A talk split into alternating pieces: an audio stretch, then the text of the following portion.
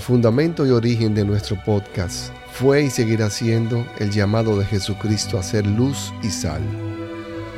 Un mandato de apariencia simple, pero que contiene una gran profundidad y cuya vivencia resulta hoy más que nunca de gran dificultad para alcanzar.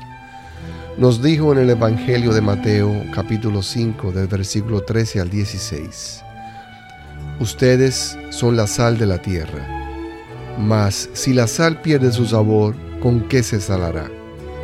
Para nada vale ya, sino para que tirada fuera la pisen los hombres. Ustedes son la luz del mundo.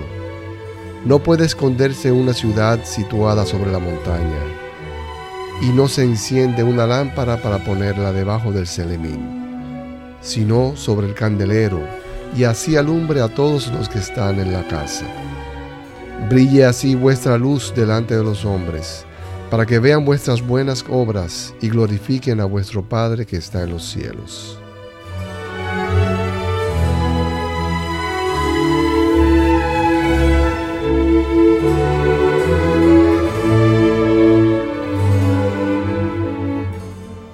Basados siempre en las Sagradas Escrituras, en esta tercera temporada pretendemos llevarles breves pero prácticos consejos aplicados al ambiente laboral que estoy seguro nos ayudarán a todos a iluminar un poco más la vida de las personas con las que nos relacionamos cada día, en el trabajo, en nuestros hogares y en los diversos círculos sociales en los que nos movemos.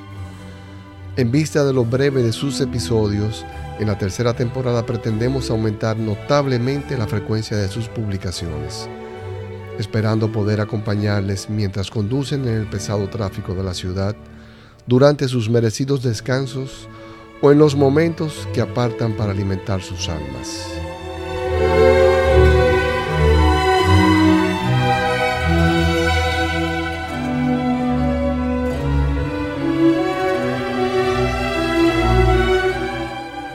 Lin Yutang, filósofo chino, decía, hay dos maneras de difundir la luz, ser la lámpara que la emite o el espejo que la refleja. Ciertamente en nuestras vidas nos vemos con momentos en los que nos podemos comportar como un espejo o como un emisor.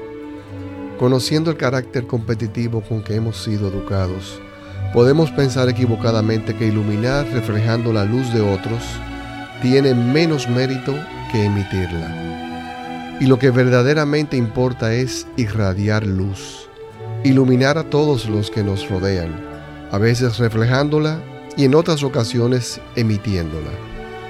Más adelante hablaremos de los diversos tipos de luces que estamos llamados a ofrecer a nuestro prójimo.